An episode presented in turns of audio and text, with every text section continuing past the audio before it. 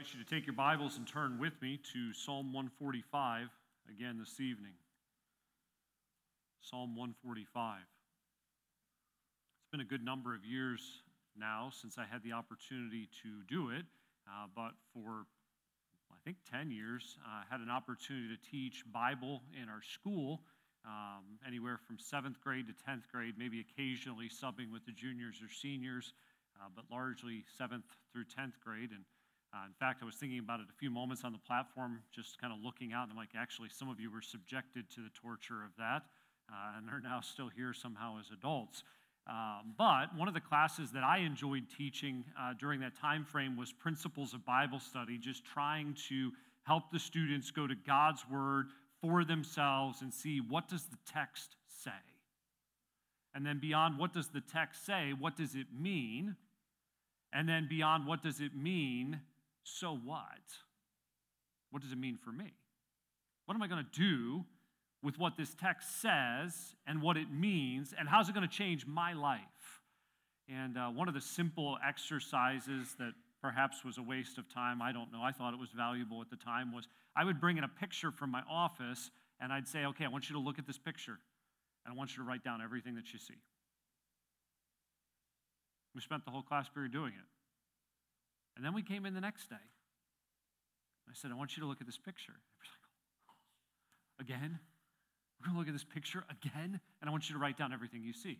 I was tempted to bring the picture with me. I did not tonight. You can stop by and just see me sometime in my office and take a look. Uh, but in the foreground of that picture is this eagle flying, and there's kind of flying over a rock outcropping. And then as you start to look in the background, uh, you realize there are some mountains back there, and there's a stream down below. And, uh, and I would just say, write down everything you see. And everybody's like, there's an eagle. Great. What else? There's mountains. Great. But you know, there's some things that some of us pick up on right away, others of us don't pick up on at all, like the leaves are all changing colors, so we know what time of year it's supposed to represent. It's fall. And then you start to look and go, oh, there's three bears down by the stream. And there's an elk over there, and it's a bull elk, and it's a big bull elk with uh, seven points on each side. And then you start to look and go, well, actually, okay, there's the artist signature, and you look further and go, oh, there's a chipmunk, and there's a frog, and there's another bird kind of behind the rock outcropping that's starting to fly out from the side. And then there's a spider on a log that's fallen, very seriously. And you're like, wow, there's like, when you walk in at first, like, there's an eagle flying, great. And you stop to look and you see more and more and more and of course, then you get like the really smart students, probably some represented in the room here, uh, where it's like, it's covered in glass, it has a wood frame. Hey, those are legitimate observations, right? The idea being the more you look, the more you see. Again, it's a simple class thing, simple illustration for us this evening. But I want to remind you of a very important truth when it comes to a text like Psalm 145 that is so deep it's incredibly humbling. I honestly believe you could look at this psalm every day for the next month, probably every day for the next six months, and walk away and go, hadn't thought about that one before. That's good. I hope as I was preaching this morning, you're like, Pastor, what about that? You're missing that. Because it kind of felt that way, trying to summarize and package for us like the depth of what's here, because it represents our incredible God. Like we said this morning, his greatness is unsearchable. We're not going to be able to plumb the depths of this psalm, certainly not the depths of God as revealed in Scripture. And yet, even in that, even in giving us Scripture, God condescends to say, Let me give you a little bit of who I am in words. There's that much more still to know. so I hope God will feed your soul through His word by His Spirit as we finish out the second part of the psalm this evening. This morning we looked at the first nine verses and we summarized them with this overarching truth praise God as sovereign king or sovereign ruler. We worked through that text in verses 1 through 9 with three very simple thoughts overall. First, praise him personally because he is great.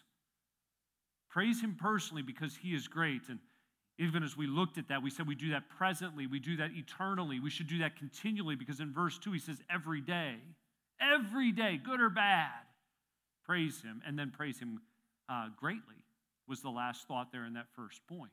Praise him presently, internally, continually, and greatly. And I hope you're challenged once more through what we considered this morning to go, I want my praise to be great, not mediocre. God's worth more than that. God is worthy of great praise. We move to the second thought not only praise him personally as the sovereign king, but praise him intergenerationally. Verse 4 one generation will do this, will declare his works to the others. And we praise him intergenerationally because he's good. He's good. As we looked at that, we said first, this happens publicly, it, it happens enthusiastically. Remember, they utter forth, abundantly utter forth. Gotta add that word. It's that stream that's overflowing, as we talked about this morning. It's just going out. Praise him publicly, enthusiastically, and musically. And then we said at the end, praise him gratefully because he is gracious. And even if you were here this morning, you know we had to fly through those last two verses in verses 8 and 9 and go, man, look at all that's there. Tonight, we want to continue to a second thought in verses 10 through 20, and then David's summary declaration in verse 21. And we've said this morning, praise God as sovereign king, sovereign ruler. Tonight, praise God as the gracious creator, or we could say maker. I will note for you as you get to verses 10 through 13, they're almost like a hinge in the text where we still have these kingly, sovereign themes coming up. Here's God's kingdom, here's God's authority, and we're making the transition to say, okay, all his works, all the things that he's made, all the things that he's done. And so that, that hinge does take place within the text as we move to the second point. The thoughts of ruler and creator are certainly closely and logically connected, right? Um, you make something, it's yours, right? You make it, it's yours. You say, I made this, it's mine. Even, you know, uh, uh, you can walk up to kids and go, I made it, it's mine. Or we can go to adults and go, it's my intellectual property, right? Go, hey, I made this, it's mine. Well, we realize like we're all just playing with stuff that God made. Like he spoke and everything came into existence. He's the creator. So, yes, he is ruler over it all because he made it all. We come to verse 10 in the text and say, Praise God as the gracious creator. We read these words All thy works shall praise thee, O Lord, and thy saints shall bless thee. And I want to remind you as we look at this thought tonight praise God as gracious creator first he owns all. He owns all. And as we see this thought, we want to do it with a view to his excellence. This morning, we took each of the points and said, let's look at an aspect of God's character. And again, even in doing that, we're, we're shrinking down what all the text has packed in. But as you praise God as gracious creator, saying he owns all, you see his excellence on display. At the beginning of verse 10, his excellence is recognized by the praise of creation. When it says, All thy works shall praise thee, all the things that you've made. One of the thoughts we haven't spent a lot of time on today, but I'd encourage you to focus on as we work through the text tonight, or maybe as you meditated on this, this this week, are the names of God that are used. Because here we're pointed to Jehovah again, this self existent one who's committed himself to his people, but here used in reference to his creation. He needs nothing to sustain him. Nothing. He made it all, so he deserves praise from it all, but he needs nothing to actually uphold him, and yet he delights when we praise him. All your works should praise you, Lord. Look at the quality of them. We recognize this from the standpoint of the created world. We go to like Psalm 19:1 and those familiar words to say, "The heavens do declare the glory of God. The firmament showeth his handiwork." And that should be very clear to us on such a wonderfully beautiful fall day like today. Lord, everything you made in the created world brings you glory, but it ought to be true in humanity as well. And yet we understand biblically, theologically, sinfully that all of us knew God, Romans 1, but we glorified him not as God, neither were thankful. We worshiped the creature, creature more than the creator. But I would remind you very simply as we go through this next week, you're part of God's created world, uniquely created in his image. Praise God as part of his creation. He owns all, he owns you, he owns me. We continue to look at this thought. He owns all. See his excellence on display. It's not just recognized by the praise of creation. Secondly, is recognized by people who are eh, devoted to him or the people of devotion. End of verse 10 says, Thy saints shall bless thee. We've talked about this before, probably been a year ago now. We did a Wednesday night series to look at the idea of saints, holy ones and to remind ourselves while there are certain lines of denominational thought that would say, say saints are unique people, they're definitively spiritual people, they're venerated above all other people who claim to be Christians. Biblically, that's just not true. The word of saints is used to describe all those who are believers in Jesus Christ. That's why, again, you read through the epistles and it's let's write to the saints that are in Ephesus, let's write to the saints who are in Colossae. Like, Let's write to these people who are dedicated to God. They're uniquely His because of salvation in Christ. We come to an Old Testament text like this, and we need to just remind ourselves saints are those who are uniquely set apart to God. They're His. Often use a plate illustration, I won't. This week I was thinking of uh, a certain cabinet in our house. If you were to go into our kitchen, just to the left of the sink. There's a cabinet, and on the first shelf is kind of some medicine and some vitamins and things like that in case you want to come for fellowship and go there. The second shelf gets a little better, though. It's where the kids' candy is. Right? Some of that comes from you, some of that comes from us. Uh, someone, Sunday school, school, whatever. We've got candy. It's on the second shelf in that cabinet. But you know where the good stuff, mom and dad's chocolate, is on the third shelf. It used to be that that was out of reach. That's not true anymore. But you know what? The third shelf is reserved space, it's set apart, it's dedicated, it's known.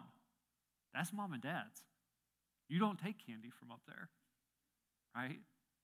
You laugh, but you have the same thing in your house. It's like, that's dedicated, that's hidden, right? You know, we take things that are special to us and we set them aside. Maybe it's not candy, maybe it's just cherished possessions. To go, this is unique, this is set apart, this has a special place. God does that with his followers. To say, You are consecrated to me, you are devoted to me, you are mine, you are special. And the word that gets used is you're holy, you're saints. Yes, you are set apart because again, so often, at least for someone like me, I hear the word holiness. I'm like, okay, that's telling me that I'm not supposed to do a bunch of bad stuff. Well, actually, it's saying, yes, you're set apart from that bad stuff, but you're uniquely dedicated to God. You're His. Here, the text is very simply reminding us that people who are dedicated to God, that are set apart as His, should bless Him. Not only did He create you, but he redeemed you and said, You're mine. You're saints. Bless him. Praise God as the gracious creator. He owns it all. See his excellence recognized by the praise of creation, but also recognized by people of devotion. And then, third, recognized in public through conversation. It says, The saints shall speak of the glory of thy kingdom and talk of thy power. We get this again very simply, but you know, we can run past go, okay, yeah, I'm supposed to talk about it. You know, the things we find amazing or excellent, we talk about on a simplistic level, very simplistic level. Public conversation often goes to those who've been very successful looking at what they own or the influence that they have. Right? You don't have to scroll through the news or listen to it very long to hear certain names just come up in our culture, whether they're athletes or business people, to go, Here's what LeBron James has done. Here's what in the past Michael Jordan has done. Here's what Elon Musk or Bill Gates or Jeff Bezos has done. And, you know, culturally, there's this preoccupation to go, That's amazing. Look at this success. Look at this excellence. In the context of Psalm 145, David's looking at God saying, You've made all, you own all, you are creator, you are king, so let's talk about you. Very simple thought, right? So, how are we doing? Praise God as the gracious creator. He owns all. You know, it caught my attention not too long ago. Bill Gates, like, oh, the largest owner of farmland. I'm like, how do you go from Microsoft to farmland? The news is going, look, look at how much this man owns of all this farmland. And people get all concerned and worked up. You know what? God's still in control. Right? Here, the text is saying God owns all. All. So talk about his excellence. They shall speak of the glory of thy kingdom and talk of thy power. So I wonder for me, for you, for us, have we talked of the glory of his kingdom, saying, He's my authority? He's in control. And his power is astounding. I've seen his grace at work in my life, enabling when I felt like I couldn't. I've seen his answer to prayer to go, man, look at what God has done. So, do we, do you talk about his excellence and ownership? Publicly, regularly, normally, worshipfully, not just at church, but going through life. Look at the end goal or the effect of this conversation. It says, This is recognized in public through conversation. The holy ones, the saints, are talking. But verse 12, to make known to the sons of men his mighty acts and the glorious majesty of his kingdom. Help them understand God's excellence. Look at his mighty deeds, or we could say, here's the power of his deeds. Look at the incredible nature of his kingdom, his glorious majesty. In other words, He's saying they're going to talk about this because they want other people to begin to glimpse the glory of God. But don't miss the target here. Calls to mind, I believe, contextually what we saw this morning in verse 4. Says, To make known to the sons of men. Carries a very similar idea. To say one generation to the next. They're talking about it so that others who are descendants will know here's what God has done. Tell the sons, the next generation, of God's excellence. Again, what a wonderful call for us to go, you know what? Here's my biography of God. Here's what I'm writing down as to how I've seen God at work in my life. I want to tell someone, here's what God has done As we close out this first thought that God owns all, look at his excellence. Look at how David then directly addresses God to point to these realities in verse 13. So, so God, David's been saying these things, and he turns to God in verse 13 and says, Thy kingdom is an everlasting kingdom. Thy dominion endureth throughout all generations. We touched this this morning, so I won't belabor it too long this evening. But again, he's saying, God, you're king. Earthly kings, they come and go. But God, your kingdom is never diminished. Your kingdom lasts forever. Generation after generation needs to understand your ownership and see your excellence. David wrote that almost 3,000 years ago now, and it's no less true today. I mean, we've been on Wednesday nights looking at the book of Daniel, and what just fascinates my mind as I look at Daniel is watching kingdoms come and go. Not just kings, but kingdoms come and go in Daniel's lifetime. Right? We would struggle with that. Like, if we woke up and we said, America is no longer a democratic republic, you go, you know what? We just have a difference form. Like, what? Like, we start out with Nebuchadnezzar and we move eventually to Nebuchadnezzar to Belteshazzar to oh, and now another foreign power is controlling us? But earthly kingdoms come and go and have all through time, all through time. And you, you know what hasn't changed is what David wrote here 3,000 years ago. God owns all. Look at the excellence of his authority as both creator and king. It's incredible power. It's incredible ex- excellence to say, praise him as the gracious creator. He owns all. See his excellence. But the next point in the text to me, or where the text goes next, is not what I would expect, but what I deeply appreciate. We want to move to a second thought. Praise God as the gracious creator who upholds all. Not only does he own it all, but he upholds all. And as we see this, we don't just look at his excellence. Here we want to see his kindness on display. In the, against the backdrop of such greatness, such excellence, we are pointed to here's God's kindness. With that kind of authority, that kind of sovereignty, that, that kingdom that lasts into eternity, we're then told here's God's mercy. Here's God's humility. Here's God's grace as he interacts with those who are struggling.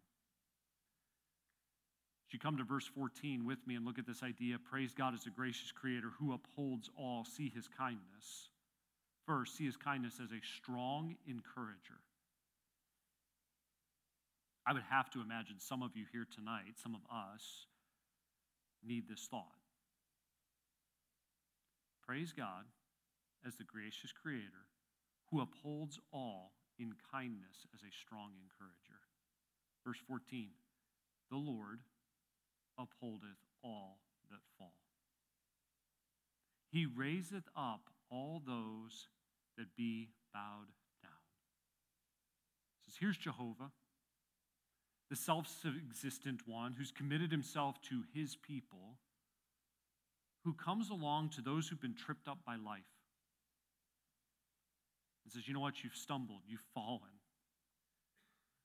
Let me raise you up. Don't miss the personal way that this is expressed, you know, because sometimes we kind of separate that.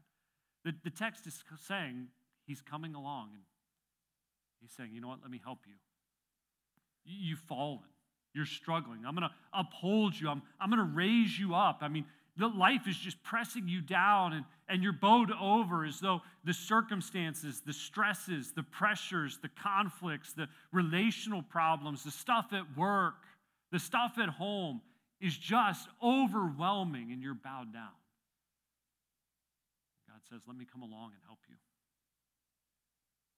The one whose kingdom lasts forever. I mean, we might expect someone with that kind of power, that kind of authority to go, you know what, I'll send a servant. That'd be fine. It'd be appreciated. It would seem right and okay. But the text expresses it so much more personally here. It's, it's like what we read in the servant songs of Isaiah, where we go, hey, this bruised reed he won't break, the smoking flax he won't quench, to go, you know what? God cares very tenderly for people who are struggling.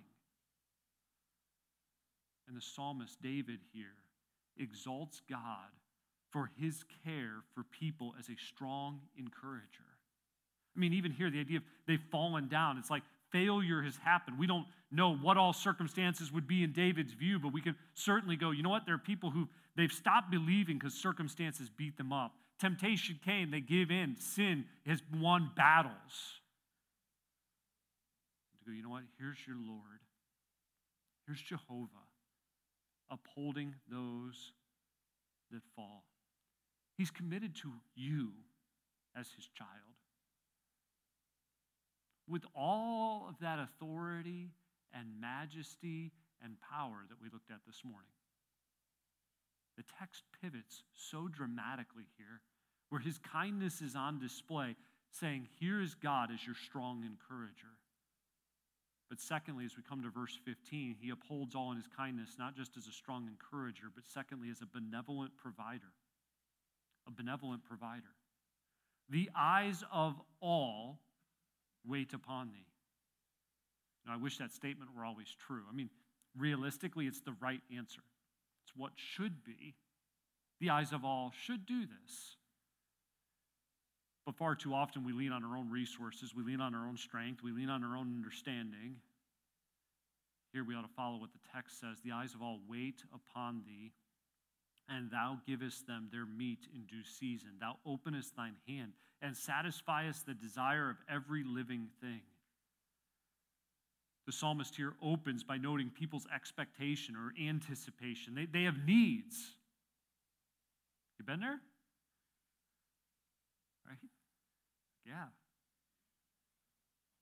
Maybe defined differently than what would be true culturally for the Israelites, but we all know what it's like to look and go, I don't have enough strength. I don't have enough resources. I don't have enough wisdom. I, I, I don't have enough. And God meets us in the middle of those needs. He doesn't withhold, He does not look and say, you know what, let me evaluate your worthiness. Right? says everybody's looking, they're waiting, they, they have needs, and He gives them what they need. He provides food in due season. He provides the idea of meat being food again. I like that idea of due season because it indicates once more that His answer, His provision is not always on our timetable. Don't you struggle with that? Maybe it's just me. It's like, Lord, I need an answer. And I needed it like yesterday. And so the Lord's saying, No, you wait on me. You wait on me. Again, I've referenced this text a few times recently, but I think of that text in Galatians 6, right?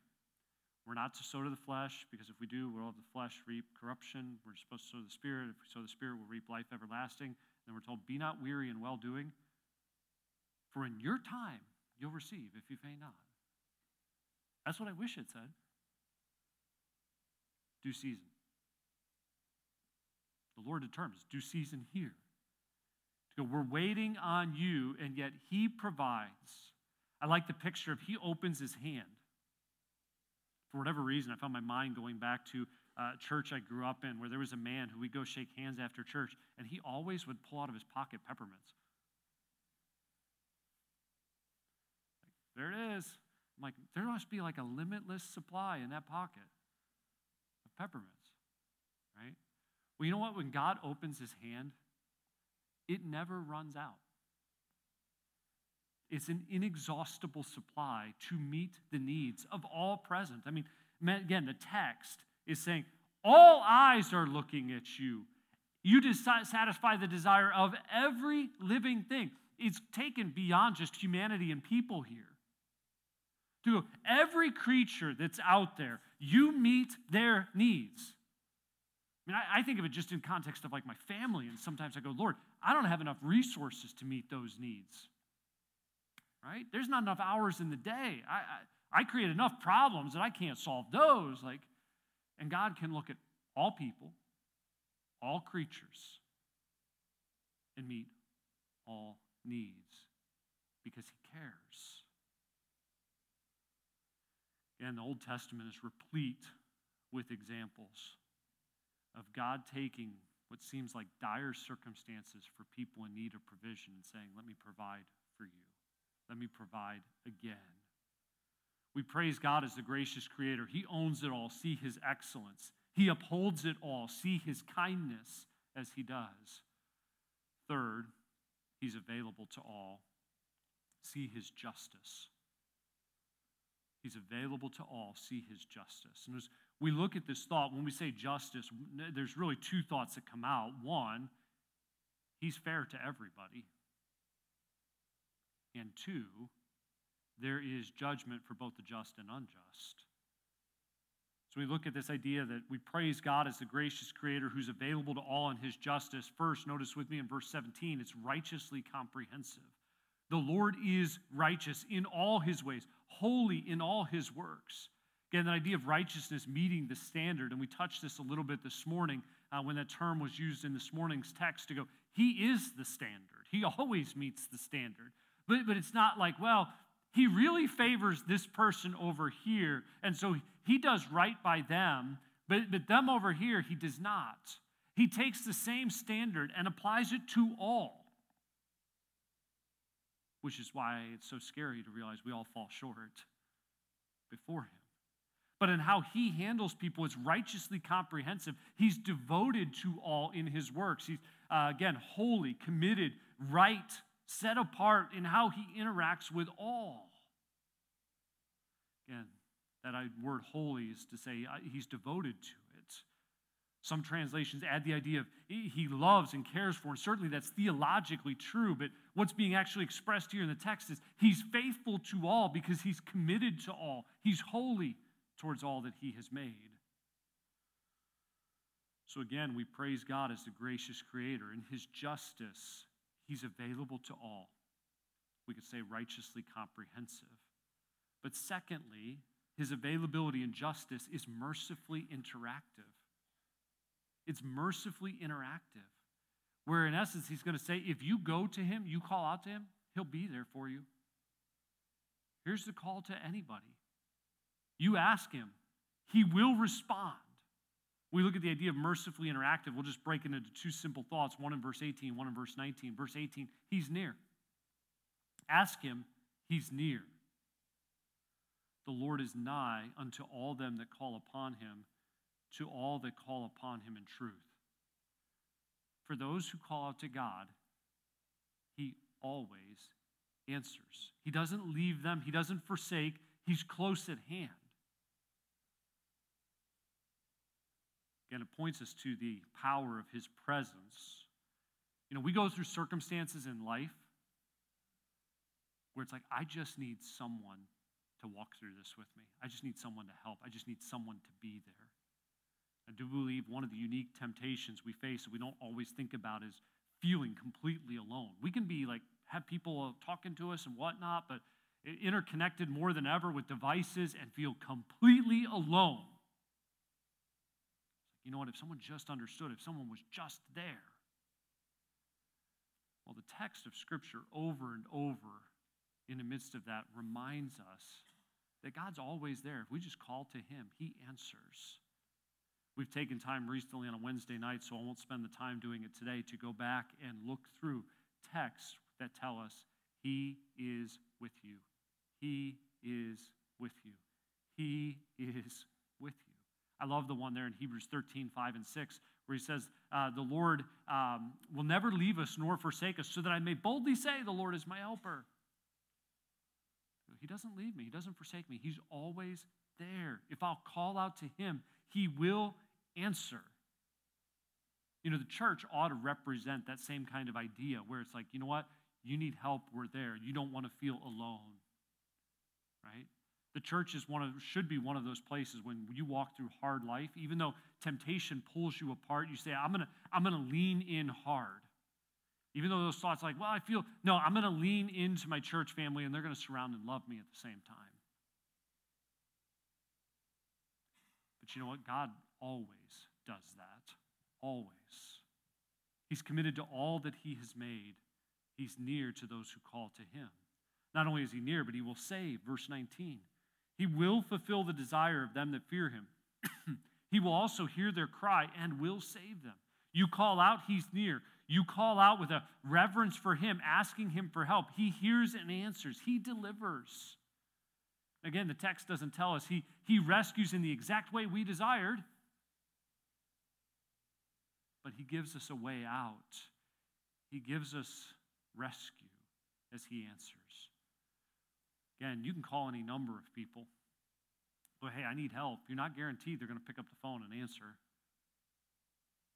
You're not going to be guaranteed that they can show up and help. They might say, Well, I'd really like to, but I have this going on, or I don't know what to do, or any number of reasons.